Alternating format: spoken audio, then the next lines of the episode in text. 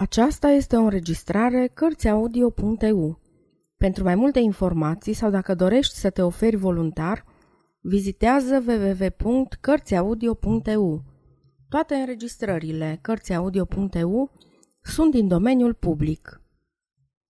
Ioan Slavici Moara cu noroc Capitolul 6 Ca om care își petrecea viața pe drumuri, Lică venea des pe la moara cu noroc – câte o dată, câte de două, ba și câte de mai multe ori pe săptămână. El venea, descăleca, bea câte un pahar de vin, mânca ceva și iar se ducea. Numai iar rare ori se întâmpla ca el să stea mai mult. Însă, mai ales duminica, el venea adeseori cu câte doi-trei tovarăși și atunci era în voie bună. Lui Ghiță îi părea totdeauna bine când Lică venea fără de veste la cârciumă. Ana fusese muncită de gânduri grele, care o îmbătrâniseră oarecum într-un singur ceas și care îi veneau iar de câte ori îl vedea pe Lică.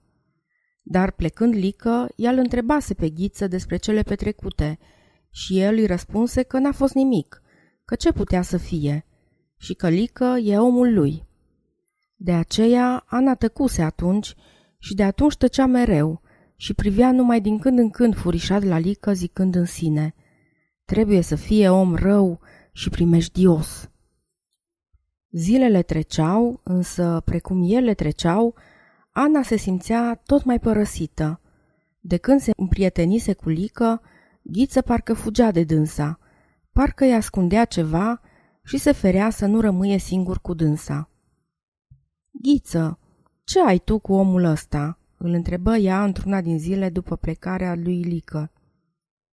Eu?" Îi zise el cam speriat. Ce să am? Nimic. Ceea ce am cu toți drumeții. Vine, stă de vorbă, mănâncă, bea și plătește. Ana privi lung în fața bărbatului său. Dar de obicei plătește peste ceea ce se cuvine, îi zise ea aspru. Așa sunt oamenii cu dare de mână. Ghiță, grăi nevasta așezat, nu vorbi cu mine ca și când ai avea un copil înaintea ta. Tu ești bărbat și trebuie să știi ce faci. Te întreb numai, nu vreau să te descos. Tu îți dai seama dacă ai ori nu ceva să-mi spui. Fă cum știi, dar eu îți spun și nu mă lasă inima să nu-ți spun că Lică e om rău și om primejdios. Asta se vede din ochii lui, din rânjetul lui și mai ales din căutătura ce are când își roade mustața cu dinții. E un pătimaș ghiță și nu e bine să te dai prea departe cu el. Dar nu mă dau deloc, răspunse bărbatul. Bine, grăi nevasta, tu fă cum știi, dar să nu zici apoi că nu ți-am spus. Ghiță ar fi voit să vorbească, însă era greu după ce zisese odată că n-are nimic cu lică. Își puse dar numai de gând că îi va vorbi altă dată. Și, la drept vorbind, ce ar fi avut el acum să-i spună? Toate cele petrecute erau parcă date uitării și așa poate că nici nu era bine ca Ana să afle despre ele. Cei drept, Ghiță se uita mereu la urechile porcilor, ba găsit în mai multe rânduri și porci cu semne de ale lui Lică, însă Lică venea și se ducea fără ca să-l întrebe ceva și așa nu avea decât să țină minte și să tacă. Lică nu-l întreba nimic, nimic nu-i spunea și nimic nu cerea de la dânsul. Cu toate aceste, sămădăul parcă știa tot ce se petrece la moara cu noroc și aceasta îl nedumerea câteodată pe cârciumar. Și mai mare îi se făcu nedumerirea când într-o zi Lică îi trimisese șase porci, dintre care patru nu erau însemnați cu niciunul dintre semnele înșirate de ver- pe veriga de sârmă. Ghiță a stătut mult la luptă cu sine, dar în cele din urmă tot i-a primit – pentru ca să nu se strice cu lică, și tot nu i-a grăit Anei, fiindcă se temea că ea va stărui să nu-i primească. De aici înainte, el în adevăr se ferea de dânsa, iar ea își dădea silința să nu-l supere. Astfel sosi timpul când bruma cade și vântul scutură frunzele copacilor și rărește pădurile. De când venise toamna, drumul era mereu umblat, și nici chiar duminica nu era părăsită cârciuma de la moara cu noroc. Toamna se țin târgurile cele bune. Toamna are omul câte ceva de vândut. Toamna fac neguțătorii trebile cele bune. Și lui Ghiță îi mergea, dar acum, chiar mai bine decât peste vară. Și abia se întâmpla câte un ceas pe săptămână ca să fie singur la cârciumă. Și cu cât se apropia ziua de Sfântul Dimitrie, drumul era cu atât mai umblat. Într-o zi de luni, erau cinci care la moara cu noroc și șapte oameni sub cerdac, când sosi și Lică, dinpreună cu buză ruptă, cu săilă boarul și cu răut, omul de care numai a rare ori se despărțea. Lică nu stătea niciodată sub cerdac, nici în cârciumă, ci în odaia de alături, în care era o masă măricică, câteva scaune de paie și două pături pentru drumeții mai aleși, care se întâmpla să mâie peste noapte la moara cu noroc. Altfel, în această odaie își petrecea cârciumarul ziua, cu nevasta și cu copiii, fiindcă odaia în care se culca el era în altă parte, cu intrarea prin bucătărie și cu ferestrele la deal. Câtă vreme aici, ferestrele erau spre drum, încât, șezând la masă, putea să vadă cu o privire și cârciuma și drumul și locul de dinaintea cârciumii. Astă dată însă, Lică nu intră drept în odaia aceasta, ci se opri sub cerdac și prinse vorbă cu oamenii, întrebând pe fiecare dintre dânsii de unde vine, unde merge și în ce treabă umbla. Într-un târziu, el îl trase apoi pe ghiță la o parte și zise încet. Când vine Jidovul pentru câștigul de la Sfântul Dimitrie? Arândașul? Răspunse ghiță tot mai încet. Gândeam să mă duc eu la el. Da, rândașul. Nu te duce, grăilică. Lasă-l că vine el. Am o vorbă cu dânsul. Bine. Să te vestesc când are să vie? Nu-i nevoie, aflu eu. Grija mea de dânsul. Deși ei vorbiseră încet și mai ales Lică părea a voi să păstreze taina despre cele ce se vorbea, el rosti cuvintele Jidovul, arândașul și grija mea de dânsul destul de tare, pentru ca oamenii de sub cerdac să le poată auzi, apoi privi cam speriat împrejurul său și adause. Dar să intrăm în casă.